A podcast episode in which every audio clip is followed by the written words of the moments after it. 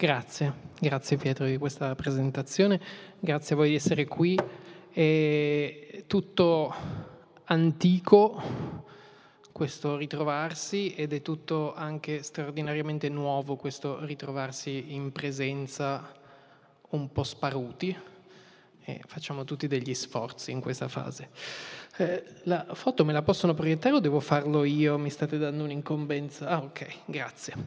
Um, Stasera, nel tempo che eh, sarà troppo poco per quello che ho in testa, ma farò del mio meglio, eh, vorrei parlarvi di tre epidemie eh, diverse, strettamente collegate, collegate da analogie.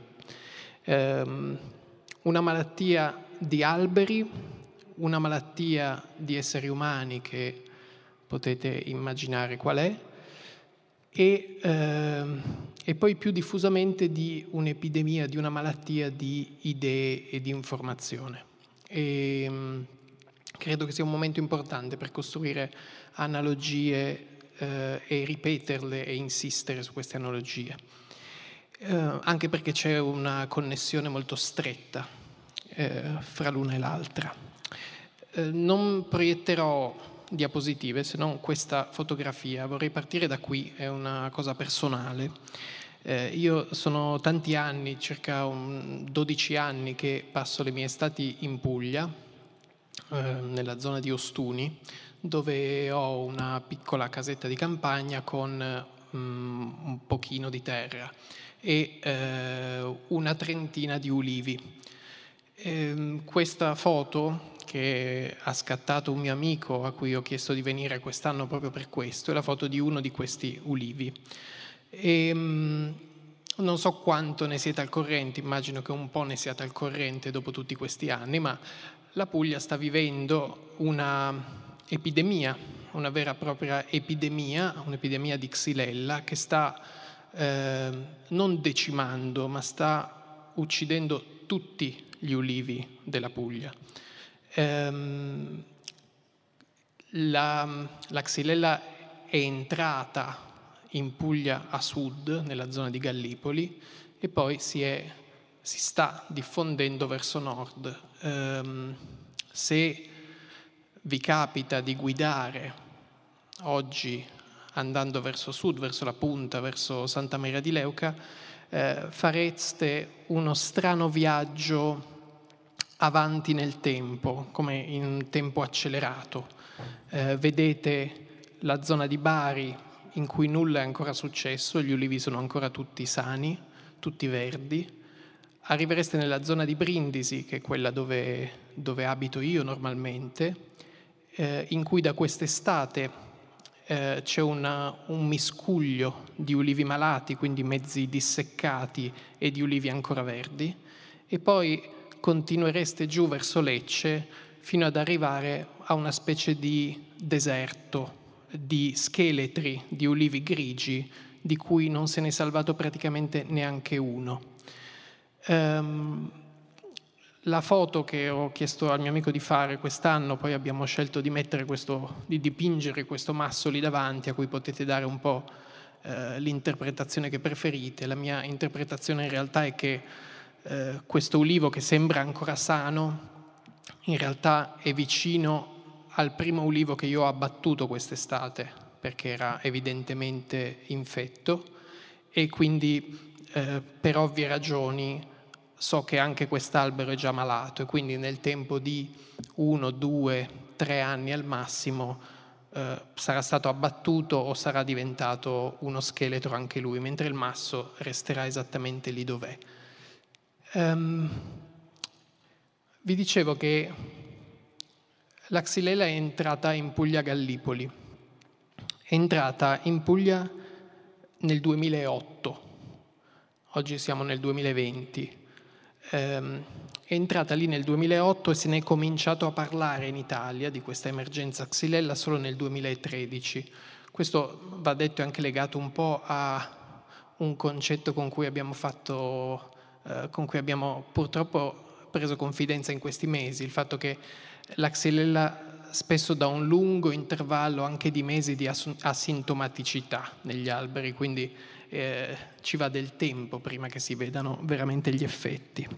Eh, la xylella è un batterio, un batterio che eh, diciamo è endemico da molto tempo in Sud America, che ha fatto dei disastri già in California intorno al 2015 e che adesso eh, sta facendo dei disastri da noi.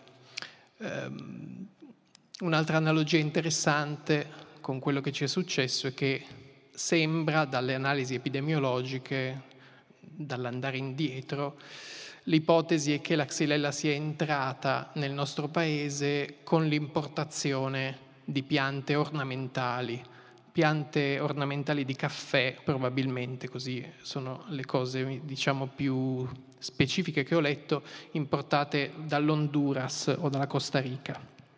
E, um, nel 2015, quando le cose cominciano a diventare serie, eravamo nel governo Renzi se non sbaglio, eh, viene fatto un primo piano di eh, intervento, viene proposto un piano molto, eh, molto serio. In quel momento possiamo dire la Xylella era ancora solo nella parte di Lecce. E in questo documento che io ho letto per intero nelle scorse settimane venivano definite delle zone, anche qui le analogie sono molte con quello che ci è successo. Probabilmente tutto questo mi avrebbe parlato in un certo modo fino a pochi mesi fa e mi parla in modo completamente diverso adesso. Eh, sono state individuate in quel, in quel protocollo una, fase, una, una, zona infetta, una zona che doveva essere di ehm, eradicazione degli ulivi, quindi in cui gli ulivi dovevano essere letteralmente sradicati, anche quelli sani, in modo da creare un, um, un, una barriera fra la zona infetta e gli ulivi sani, poi una zona, un cordone fitosanitario e poi un'altra zona invece, diciamo, quella preservata. Ehm, all'inizio si era proposto di fare questa zona di eradicazione larga un chilometro e poi gli esperti che anche in quel caso c'erano e ci sono, hanno detto che la faccia andava estesa a 15 chilometri di larghezza. Eh, io mi ricordo un po' di dibattito su questa cosa, come potete immaginare l'impatto di quelle misure è stato fortissimo sulla popolazione pugliese, voleva dire 15 chilometri eh, di ulivi, di una terra che, dove le persone vivono eh, in larga parte, non solo economicamente, ma anche affettivamente, eh, con la presenza degli ulivi, una, doveva, una, una fascia di 15 km che doveva essere brutalmente svuotata. Ehm, per farla breve, quello che è successo è che non è successo molto. Da quel momento ci sono stati diversi altri protocolli, anche molto, eh, molti palleggi con l'Europa, anche questo ha delle analogie forti con il nostro eh, passato recente e in realtà non è mai stata fatta la zona di eradicazione, non è mai stato fatto un vero contenimento della xylella, eh, ci sono state forti opposizioni, non solo, delle, non solo dei proprietari degli ulivi, ma di gruppi ambientalisti e eh, opposizioni politiche molto forti che non si capirà mai se quanto fossero strumentali e quanto non lo fossero. E, e c'è stata anche un'opposizione interna alla comunità scientifica rispetto a questi protocolli e questo è uno dei punti su cui eh, vorrei tornare più avanti perché mi sembra importante. Um, uno degli elementi che ha caratterizzato e che ha reso molto difficile intervenire eh, sulla xylella è stato un pregiudizio di fondo forse neanche un pregiudizio, diciamo un'interpretazione diversa degli ulivi che si seccavano, ehm, che è nata fin dall'inizio. Una parte della comunità scientifica diceva eh, il disseccamento degli ulivi è dovuto a questo batterio, visto che non abbiamo cure per il batterio dobbiamo agire in modo violento. Un'altra parte, sempre della comunità scientifica, diceva no, il disseccamento non è dovuto al batterio, il batterio semmai è una concausa, ma la vera causa sono la trascuratezza dei terreni, il fatto che non vengano più portate avanti le pratiche virtuose tradizionali di cura degli ulivi, l'uso prolungato eh, di eh, diserbanti e di mh, agenti chimici che hanno impoverito il terreno. Se noi curiamo le piante, le piante si salveranno da sole. Oggi, parecchi anni dopo, molti studi scientifici confermano che la causa del disseccamento è la xylella e tuttavia quel, mm, quel disaccordo iniziale continua a permanere nel dibattito e rallenta ancora oggi ogni tipo di eh, azione. E c'è un altro pregiudizio che io in un articolo sul Covid ho chiamato eh, il pregiudizio dell'altrove, che ehm, in realtà ho riconosciuto sul Covid proprio perché l'avevo visto in Puglia negli anni scorsi. Proprio quest'estate, parlando con eh, il mio vicino, che, che è come dire, un, una persona che abita lì tutto l'anno, che conosce quella terra, eccetera, eh, gli chiedevo cosa, com, come vedesse questa situazione della xylella e lui mi ha detto, ah ma qui non ce ne sono di ulivi malati, ce ne sono giù in fondo alla contrada, sì ce ne sono, ma qua non ce ne sono. Ehm, se voi allargate il quadro geografico, questo lo ritrovate a tutti i livelli, cioè nella provincia di Brindisi fino all'anno scorso all'incirca si guardava quello che succedeva nella provincia di Lecce all'incirca come se non potesse succedere anche lì. Eh, allargando ancora il resto dell'Italia, cioè anche qui, Sassuolo, l'Emilia, eh, il nord, guardano, o meglio non guardano affatto a quello che sta succedendo in Puglia, come se tutto questo non stesse per arrivare. La xylella non colpisce solo gli ulivi, la, la xylella colpisce circa, a oggi si sanno, circa 560 specie di piante, tra cui moltissime piante da frutto e i vigneti. Quindi potete immaginare cosa voglia dire lasciare questa epidemia svilupparsi incontrollata sul territorio italiano, eppure più o meno è quello che sta succedendo. A condire tutto questo e quindi a rallentare ogni forma di azione, si sono sovrapposte negli anni una miriade di teorie eh, che potremmo definire in eh, misura più o meno marcata teorie del complotto. Le più, eh, le più in voga sono quelle che danno la colpa alla Monsanto. La Monsanto è una di quelle che vengono sempre fuori nelle teorie del complotto.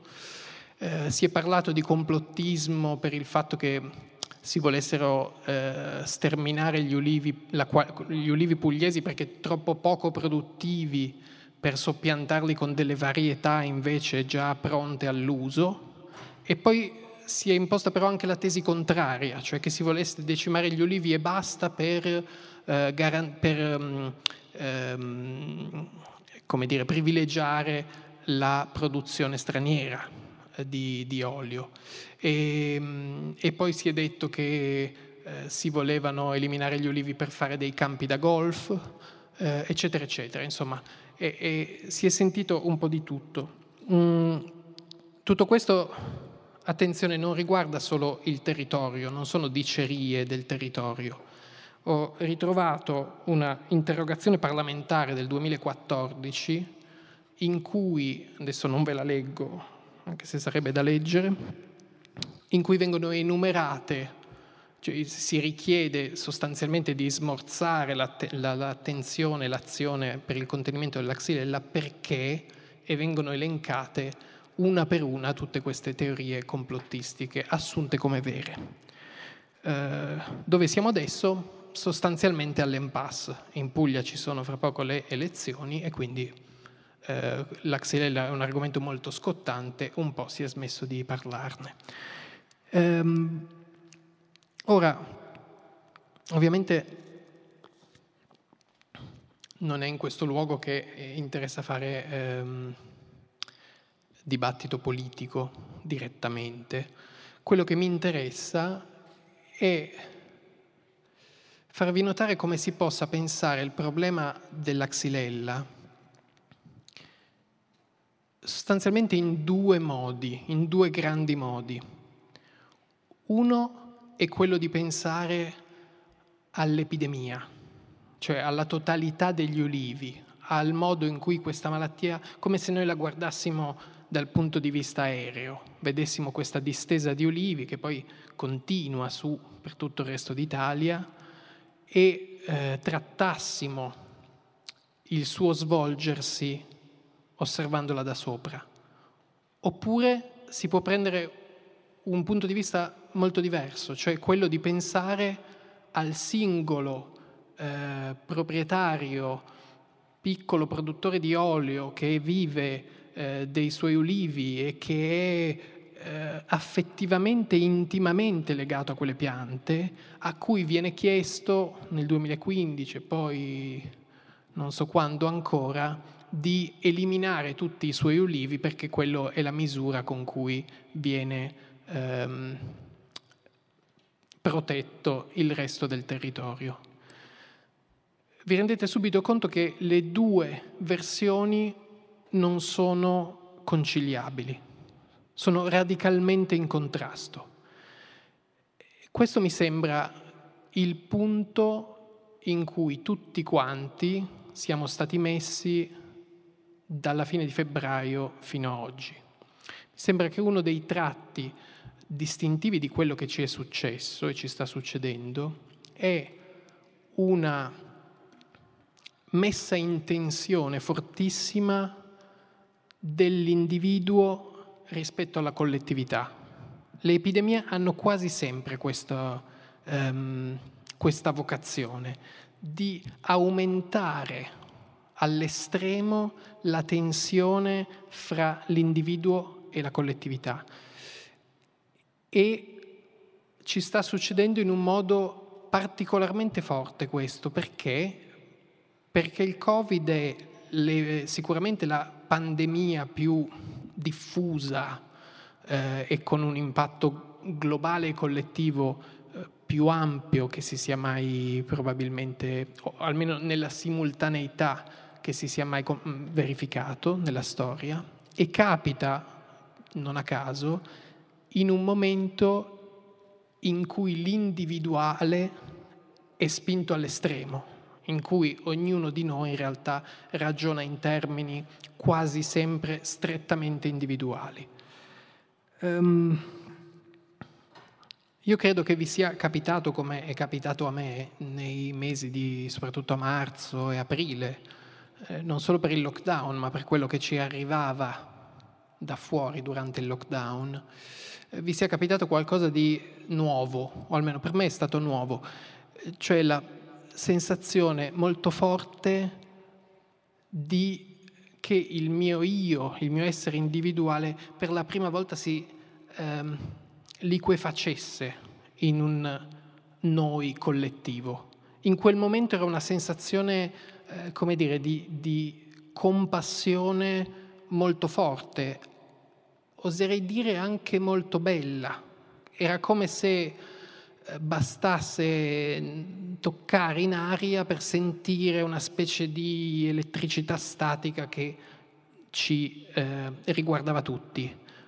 Una cosa nuova nelle nostre vite, che normalmente sono molto più incanalate, e che ha avuto anche, abbiamo visto, ha avuto i suoi momenti anche mh, poetici, commoventi, come i canti dalle finestre, eccetera, e ha ehm, avuto anche le sue derive eh, terribili. In quel momento questa perdita di individualità era la stessa perdita di individualità, eh, ad esempio, nei conteggi dei morti.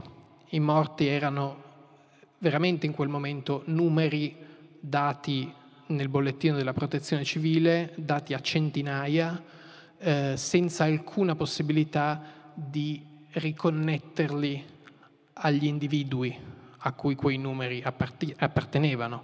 Eh, sappiamo cosa, no, o meglio, non sappiamo in realtà cosa tutto questo ha significato, sappiamo che è successo però.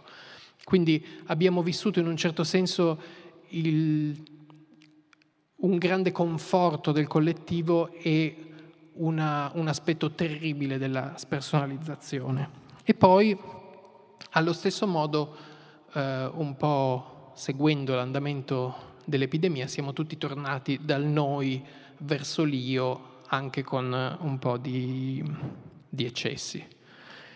Um, prima quando vi ho parlato del pregiudizio dell'altrove, immagino che eh, in quel caso anche la, le, le, analogie, le associazioni fossero molto facili eh, per voi. Eh, tutta la storia del Covid fino a qui è stata ehm, sotto il segno del pregiudizio dell'altrove.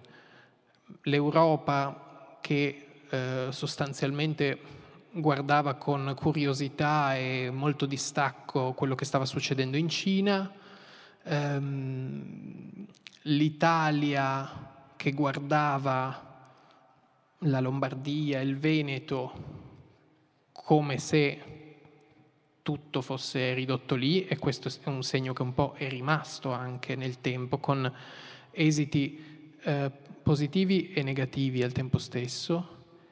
Il resto dell'Europa che a marzo guardava l'Italia con un po' di incredulità, ma soprattutto con la sensazione che non potesse succedere altrove, quando in realtà mm, con una visione non soggettiva, ma leggermente più oggettiva di quello che stava accadendo, sarebbe stato chiaro fin da gennaio che il pericolo era di questo tipo e lo era per tutti. Okay? Però tutti quanti in misure diverse siamo cascati dentro questo pregiudizio dell'altrove. Ora, um, vi ricordate il, il siete pazzi dell'inizio, no? Una delle prime cose che si sono sentite dire a fine febbraio, quando venivano prese le prime misure, c'era diciamo, una parte che eh, era eh, genuinamente spaventata e c'era una larghissima parte che ripeteva queste parole, siete pazzi, e quelle erano le parole del pregiudizio di qualcosa che non poteva accadere semplicemente.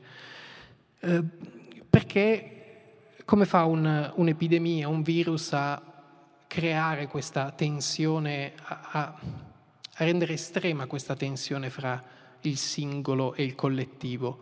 Eh, non mi soffermerò su questo, però credo che uno dei concetti più interessanti che sono emersi per, nelle nostre vite sia quello di suscettibilità.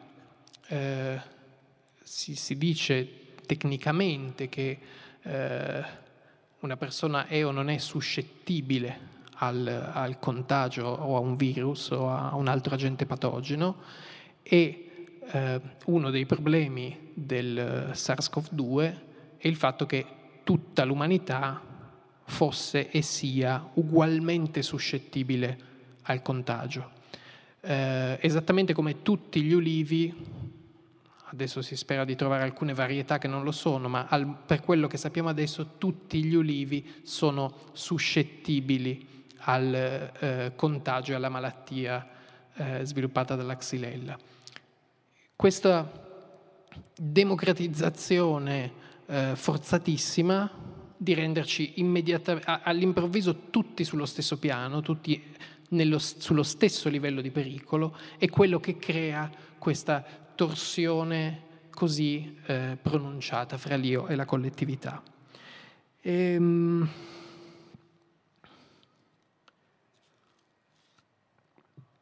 Salto un po', che sono già in enorme ritardo. Salto tutta la parte sulle pandemie perché tanto a questo punto avete tutti letto uh, spillover e quindi siete preparatissimi su cosa significa zoonosi, eccetera, eccetera, eccetera. E um, vorrei passare a parlare di idee, che è un po' il centro della, della chiacchierata di oggi.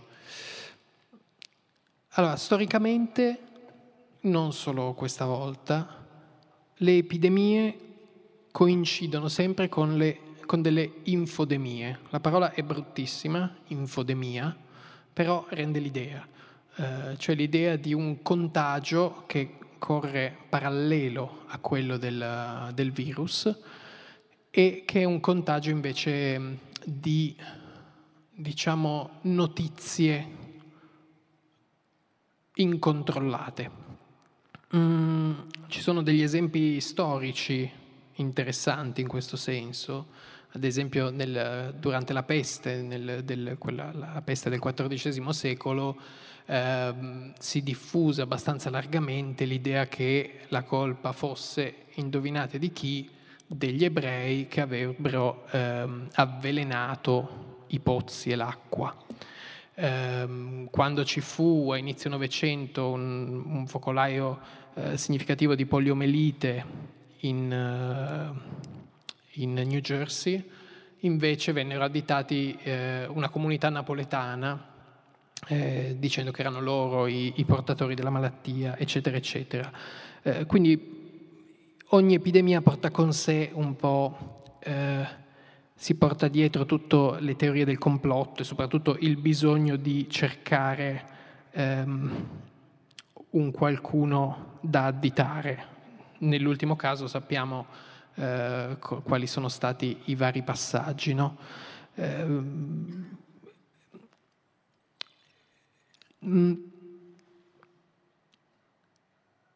Da questo viene anche il fatto che usiamo piuttosto scioltamente il termine viralità per parlare di diffusione di idee. È strano se ci pensate perché fino a pochi mesi fa era ehm, una specie di complimento, una specie di ehm, scopo che in molti, sempre più persone cercavano, no? il fatto che qualcosa che facevano, postavano, dicevano, eh, fotografavano potesse diventare virale. Mm? Eh, la viralità si era quasi sganciata dal suo significato più proprio e più oscuro per diventare una specie di sinonimo di eh, successo. No? Oggi forse da adesso useremo con un po' più di attenzione anche questa, questa nuova accezione. Eh, detto ciò, è vero che la diffusione delle idee, e in particolare la diffusione di notizie, in particolare la diffusione di notizie mh, false o diciamo ehm, ambigue, si studia con gli stessi modelli con cui si studia la eh, diffusione dei contagi. Eh, probabilmente nei, mesi scorsi avete familiarizzato col concetto di R con zero, il, il numero di riproduzione, la velocità di diffusione di un'epidemia e magari con eh, i parametri del, del modello SIR, adesso non stiamo qua a riparlare di queste cose, però quello stesso modello matematico che è piuttosto semplice in realtà e che si usa per eh, descrivere eh, le epidemie si usa anche per cercare di descrivere la diffusione eh, delle idee e delle notizie. In realtà non è così preciso e questo mi sembra un primo punto interessante, cioè eh, viene fuori dagli studi che, che, che, adesso sono molto più facili, visto che abbiamo tutti i social network e tutte compagnie eh, che hanno la possibilità di raccogliere quantità enormi di dati su ciò che noi condividiamo, sui, sui modi in cui interagiamo in rete. Stanno uscendo molti studi eh, in questo senso. E ad esempio si scopre che per la diffusione delle notizie in rete R, cioè il parametro di riproduzione, è quasi sempre minore di 1, cioè non si è mai veramente in presenza di un'epidemia, come in realtà ci danno a credere. Ci danno a credere che appunto questa notizia è virale, quindi vuol dire che si sta, eh, sta esplodendo, come è stato con il Covid. In realtà viene fuori che non è così, che la diffusione è piuttosto diversa e eh, se volete anche più difficoltose, che quindi per imporre in realtà un'idea nelle reti sociali c'è bisogno non di un paziente zero, che poi la fa moltiplicare, ma c'è bisogno ad esempio di instillarla in tantissimi pazienti contemporaneamente. Um, e ci sono altre differenze fondamentali, cioè um, un termine che si usa, avete sentito anche negli scorsi mesi, per descrivere l'epidemia è quello di superdiffusore. No? I superdiffusori sono, eh, c'erano molto con la SARS, quella del 2003, cioè sono persone infette che per ehm, stile di vita anche solo per carica virale particolarmente eh, possente infettano molte persone e quindi danno un'accelerata all'epidemia. Eh, I superdiffusori nel caso del Covid non si capisce bene se abbiano un ruolo significativo, al momento parrebbe non così tanto, ehm, però pensate invece che, si, che tipo di superdiffusori esistono nel caso del contagio nelle reti, nei nostri telefoni. Cioè non ci sarà mai nessuna persona che può infettare 11 milioni di follower, ma esistono persone che hanno invece la possibilità di raggiungere quei numeri. Quindi la descrizione teorica è simile, in realtà la pratica è un po' diversa.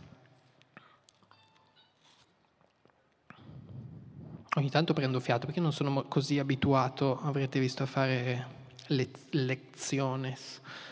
Um, mi ero anche appuntato questo, c'è, c'è questo sito NewsGuard peraltro è un'applicazione che per prevenire il contagio di false notizie vi invito fortemente a installare sui vostri device, ehm, che ha eh, compilato un elenco di alcuni dei siti super diffusori di fake news durante il Covid ed è molto interessante sentire i nomi di questi siti. Si chiamano tipo così, un pensiero unico tu, una favola nel cuore, il nettare dell'amore, il cuore delle donne, il mondo di Nelly. Quindi sono chiaramente siti, portali, gruppi che fingono di starvi parlando, probabilmente vi parlano di cose completamente diverse e principalmente di cosa vi parlano? Vi parlano di sentimenti e di emozioni. Poi ogni tanto in mezzo a questa valanga di emozioni troverete una notizia non verificata o tendenziosa anche sul Covid. Eh, chiaramente questo è un metodo che funziona, funziona perché eh, si capisce intuitivamente, ormai lo sappiamo, ma forse non ci ragioniamo abbastanza nella quotidianità, cioè del fatto che certe notizie legate a una forte carica di emotività hanno un potere di persuasione e di diffusione, cioè di richiamare la nostra attenzione, di spingerci a diffonderle, molto più alta di notizie che parlano eh, alla nostra capacità, diciamo, analitica, di ragionevolezza. Questo è un problema macroscopico della comunicazione ormai in tutti i tipi di media e viene sfruttata eh, in modi più o meno ehm, espliciti eh, ma ci sono anche delle differenze interne, cioè viene fuori che alcune emozioni funzionano più di altre, le emozioni che ci attivano funzionano di più, funzionano l'indignazione, funzionano la rabbia, funziona anche l'ammirazione molto, questi sono i canali su cui le notizie poi prendono velocità. Purtroppo funzionano molto meno le emozioni, diciamo, disattivanti, come la tristezza, ad esempio, o come, pensate all'importanza che aveva in questi mesi, la prudenza. La prudenza è un'emozione disattivante e purtroppo questo la rende poco appetibile dal punto di vista della viralità. Eh, io sto usando indifferentemente la parola fake news, false notizie, eccetera, eccetera. In realtà anche qui ci sarebbe da fare delle distinzioni importanti. Eh, mi rifaccio a una, una, che trovate in un libro di eh, Adam Kucharski che si chiama Le regole del contagio. E, um, lui dice nella sotto il cappello fake news in realtà troviamo almeno quattro cose diverse. Le informazioni non corrette, le teorie del complotto, i dati sensazionalistici e la disinformazione. Con il Covid abbiamo visto di tutto un po'. Um, abbiamo visto tantissime informazioni non corrette, cioè le vere e proprie bufale della rete, e um, uh, ci sono scienziati come Bucci, ad esempio, che si sono dati molto da fare, anche con pazienza e fatica, per uh, debancare, come si dice, per um, smontare queste, queste, notizie una alla volta. Trova, ne trovate anche un elenco piuttosto interessante sul sito del Ministero della Salute e quella che ne ho, ne ho, selezionate due per voi che mi sembravano divertenti. Una è che um, se sono arrivate sul Ministero della Salute vuol dire che hanno avuto una base di credenza abbastanza significativa. Una è che mangiare carboidrati aumenterebbe la, eh, l'esposizione al Covid, quindi diciamo una specie di legame fra Covid e dieta Ducan. Ehm, e l'altra è ancora più interessante, cioè sul sito del Ministero della Salute trovate che è falso che se vi asciugate la gola con il phon, questo manda via il virus. Però evidentemente a un certo punto deve essere circolata la notizia che se vi mettevate l'asciugacapelli in bocca potevate... Eh, Dopodiché tutti... Una cosa che vorrei che vi portasse a casa stasera è che qui ridiamo dell'asciugacapelli, giustamente, ma studi alla mano di nuovo, tutti quanti risultiamo ugualmente suscettibili a, alle fake news alla disinformazione nelle sue varie forme, tutti quanti. Gli studi che sono stati fatti finora non mostrano correlazioni con i titoli di studio, quindi non è una questione di ignoranza o di aver studiato, non mostrano correlazioni con l'essere maschio o femmine, non mostrano correlazioni con le età, non mostrano correlazioni con il reddito, quindi non, le fake news non sono qualcosa a cui è esposta e suscettibile una parte della popolazione più ingenuo naive.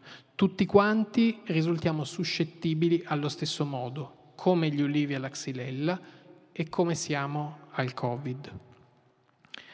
Um, secondo me se già ci ricordassimo ogni volta di partire da questo presupposto avremmo una cautela diversa nell'approcciare certe notizie. Eh, io ad esempio eh, ammetto che eh, girava a un certo punto, le prime settimane, questo Whatsapp di, non so, doveva essere un'infermiera o suppostatale, che diceva che se tu trattenevi il fiato per 10 secondi e riuscivi a trattenerlo, allora voleva dire che non avevi... E io, io lo giuro, lo sapevo che non aveva senso, però per un po' di giorni sono andato avanti a farlo, ogni tanto mi mettevo lì e contavo 10 secondi. Quindi, come dire, è una disposizione emotiva quella che abbiamo a questo tipo di contagio. Poi ci sono state le teorie del complotto, e sono state tante, e sono state interessanti. Lasciamo stare quella delle reti 5G, perché io quella non l'ho capita, eh, veramente non l'ho capita perché non ho ancora capito bene cosa siano queste reti 5G e soprattutto che legame potrebbero avere con, eh, ehm, con la malattia. Mm, però c'è stato ad esempio il caso, ehm, ve lo ricordate tutti, del laboratorio cinese, del laboratorio di Wuhan. Ora, non entro nella, a me non, non interessa laboratorio sì, laboratorio no, vorrei che vi ricordaste di quel video che a un certo punto di marzo è arrivato sul vostro telefono, quel pezzo del TG3 Leonardo in cui si eh, preconizzava la fuga del virus dal laboratorio cinese perché lì venivano condotti gli esperimenti sui coronavirus dei pipistrelli e i topi. Eh, vir- cioè, notizia che poi è comparsa, non so se sul, ehm, penso fosse il Twitter di Salvini con un'enorme dicitura, pazzesco, i cinesi creano super coronavirus con pipistrelli e topi, con molti punti esclamativi. Eh, a me questa, questo video quel giorno, mi ricordo molto bene, è arrivato almeno da cinque persone diverse. Mm, quindi voleva dire che la circolazione era altissima.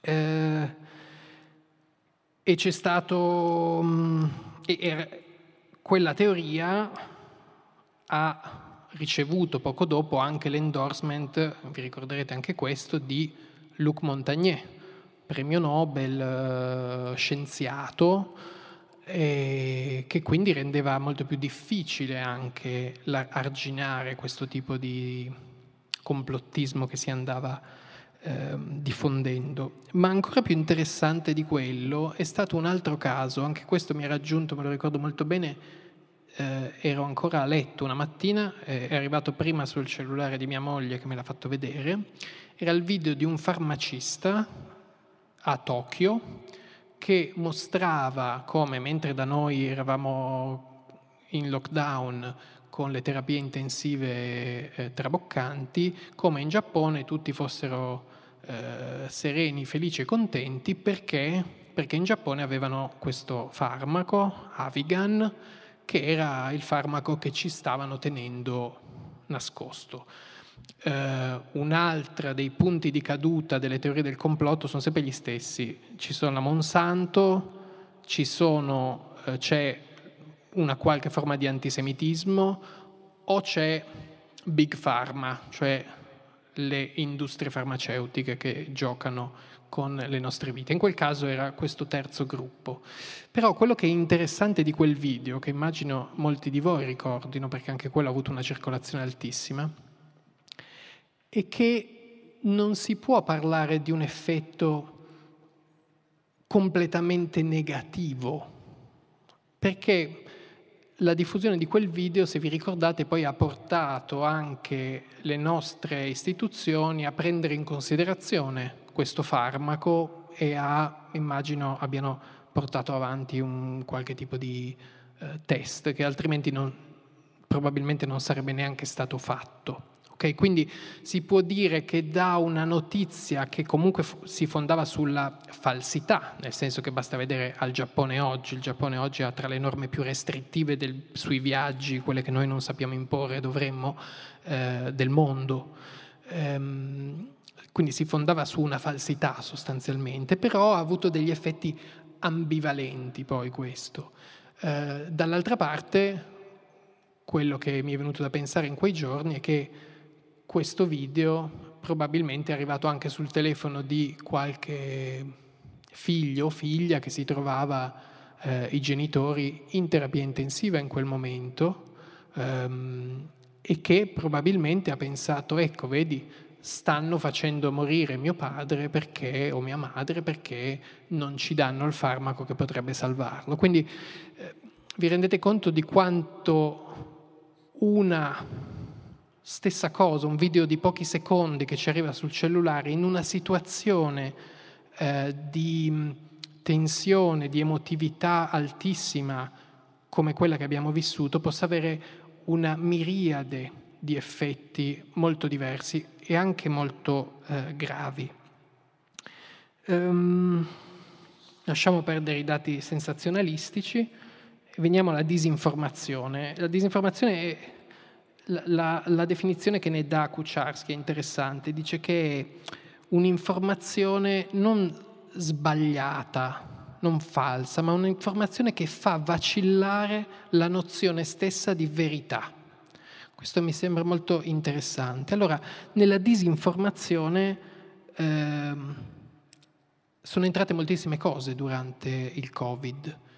Il virus che clinicamente non esiste più, eh, che è stato l'abbrivio della nostra estate, se ci pensate, eh, era un'informazione probabilmente tecnicamente corretta, eh, non so valutare le intenzioni, comunque mh, mm, forse non oppugnabile dal punto di vista della verità o della non verità, ma era un'informazione che faceva vacillare la nozione stessa di verità in quel momento, gettando tutti noi in una sostanziale possibilità di decidere quella che per noi era la verità più comoda e consona in quel momento. Quindi cos'è successo? Che una grandissima parte d'Italia, ehm, stremata a quel punto dai mesi precedenti, ha trovato in quell'affermazione un appiglio forte eh, per imporre la verità che desiderava. E, ehm,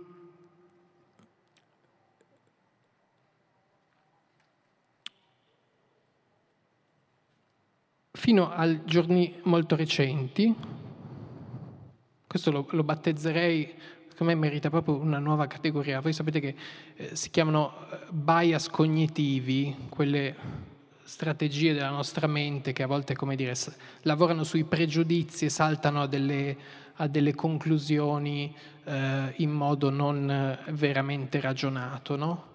E secondo me possiamo fondarne uno nuovo, cioè il bias briatore. Um, il bias briatore è interessante perché in realtà è piuttosto universale, cioè è il bias di dire alla fine di tutta la trafila, sì, però io l'anno scorso ho avuto una polmonite che mi ha fatto stare molto peggio. Allora, anche questo possiamo metterlo nel, sotto il cappello della disinformazione, no? fa vacillare in fondo l'idea stessa di verità. E come fa? Probabilmente assumiamo che sia vero, genuinamente vero, quello che ci dice Briatore sul suo confronto fra le due malattie. Il problema è che non tiene in considerazione che la sua esperienza individuale rispetto a questa malattia non ha nessuna rilevanza rispetto al problema collettivo. E anzi quel tipo di affermazione che è un localismo reso norma generale, nel momento in cui viene amplificato e diventa contagio perché diventa un virgolettato nei eh, titoli dei giornali principali, nei siti, eh, nelle televisioni, diventa un suggerimento che fa vacillare la nozione stessa di verità su questa malattia. Ehm, esattamente come il mio vicino in Puglia che dice no, ma qui non ci sono ulivi malati, sono in fondo alla contrada. Ok? Eh, notare anche questo, lo chiamo il bias briatore perché rimane in testa, ma non è qualcosa che fa solo lui, lo facciamo tutti continuamente questo, lavoriamo tutti in continuazione con questo tipo di bias. Eh, il punto è averne un minimo di consapevolezza e sapere anche qual è la portata del, eh, del, del, delle nostre affermazioni rispetto al fuori. È interessante notare come tutto questo, vi ho raccontato all'inizio che c'è stato un vizio di forma nella, nella gestione della xylella, che era questa divisione iniziale, no? fra chi pensava che il disseccamento fosse dovuto al batterio e chi pensava e ha continuato a pensare che invece fosse dovuto ad altre cause. Se ci pensate è successo qualcosa di molto simile con il Covid, cioè tutta l'informazione fino ad arrivare a oggi e a questa affermazione di Briatore, eh, tutto ciò che ha riguardato il Covid ha patito di un vizio, di un peccato originale. E il peccato originale è stata la frase è, so, è come una banale influenza stagionale. Okay? Questo che è stato una spaccatura che ha coinvolto la scienza innanzitutto, gli scienziati al principio, è stato il vizio di forma che poi ha creato tutta questa distorsione dell'informazione a ogni passo, cioè in un certo senso ancora oggi, nonostante l'evidenza mondiale che non c'è nessuna relazione fra quelle due cose, quel peccato originale di, infor- di disinformazione sopravvive, minando la nostra comprensione del fenomeno. Um, sono in ritardo, enorme, quindi avevo da raccontarvi delle cose molto interessanti su tutti i bias cognitivi a cui siamo continuamente eh, esposti. E, um, uno ci tengo solo a dirvelo, li trovate in un libro molto bello in cui vi racconta anche gli esperimenti che pensate un po', volevo raccontarvi pure quelli, eh, un libro molto bello che si chiama Menti sospettose di eh, Rob Brotherton, pubblicato da Bollati, ehm, in cui proprio racconta come le, soprattutto i complottismi si fanno spazio nella nostra mente, come tutti quanti siamo suscettibili e come soprattutto le teorie di complotto e le falsità si diffondano nei momenti di grande caos e confusione. Cita questo esperimento molto interessante di questi studenti a cui viene, vengono divisi in due gruppi come sempre e uh, un gruppo viene portato in una stanza dove c'è tutta la scrivania in disordine e gli vengono fatte vedere delle immagini di puntini, immagini caotiche, dove sono, solo in alcune ci sono delle figure riconoscibili, ma le altre sono proprio solo puntini incoerenti. E moltissimi di questi studenti riconoscono anche dove non ci sono delle forme, delle forme. Poi viene fatta la stessa cosa con un altro gruppo, ma prima di mostrargli le immagini gli viene chiesto di mettere in ordine la scrivania. E dopo aver messo in ordine la scrivania, questo gruppo riconosce molte meno forme là dove non c'erano.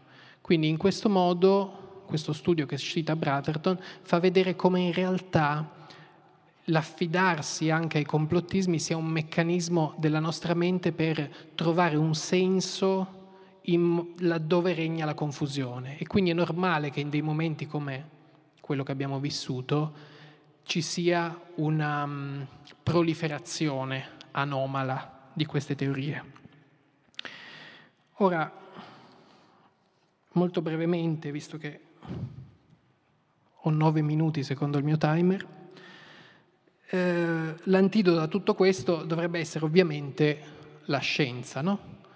eh, la scienza, almeno come la pensiamo in modo abbiamo scoperto nei mesi scorsi che la pensiamo in modo molto infantile purtroppo, ma nel modo infantile in cui la pensiamo, la scelta dovrebbe essere quella che eh, corregge per noi tutti questi bias e ci fa da antidoto alle false notizie. In realtà, ve l'ho già detto un po' a più riprese, spesso questi vizi di fondo che poi si diramano nell'opinione pubblica nascono proprio in seno alla scienza. Cioè il dibattito sulla xylella nasce in seno alla scienza, la banale influenza viene pronunciato da ehm, scienziati. Il, ehm, lo studio famigerato di Andrew Wakefield, quello che ha dato l'avvio a tutto il movimento Novax, è uno studio che è stato pubblicato su Lancet, non uno studio che è uscito su, eh, sul Corriere di, non so, Bellinzona, è uscito su Lancet, cioè uno dei massimi giornali. Dopodiché eh, è vero che eh, Wakefield ha fatto anche una conferenza stampa subito dopo, quindi dando la notizia in pasto, però nasce anche lì in, in seno alla scienza. E quindi Occorre forse in questa nostra visione così infantile della scienza come puramente eh, decisiva rispetto alla verità e, non, e, alla non verità ricordarci di alcune cose eh, banali. Innanzitutto che gli scienziati sono umani e quindi sono ehm, sottoposti agli stessi identici bias cognitivi a cui siamo sottoposti noi. Sono sottoposti allo stesso contagio, sono suscettibili, ehm, magari non nel loro campo specifico, ma in tutto il resto sono suscettibili esattamente quanto noi. Eh, c'è, vi cito anche qui, eh, ci tengo a citare un po' le fonti perché ad esempio questo è un tipo di pratica un po' in disuso, no? un po' fuori moda, però un primo piccolo argine verso la mala informazione sarebbe quella di ricominciare a citare un po' di fonti. E, um, c'è un bel articolo sul tascabile di Antonio Sgobba, in cui parla proprio del, um, di questo rapporto eh, tra noi e gli scienziati e usa un'espressione eh, molto, molto bella. Dice che è auspicabile un superamento del mito dell'oggettività dello scienziato.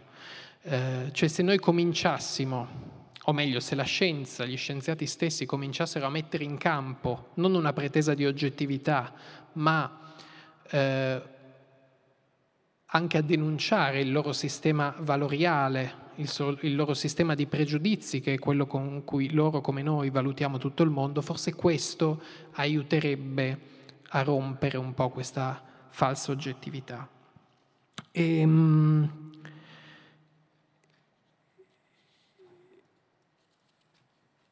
Uh, cos'altro mi preme ancora dirvi?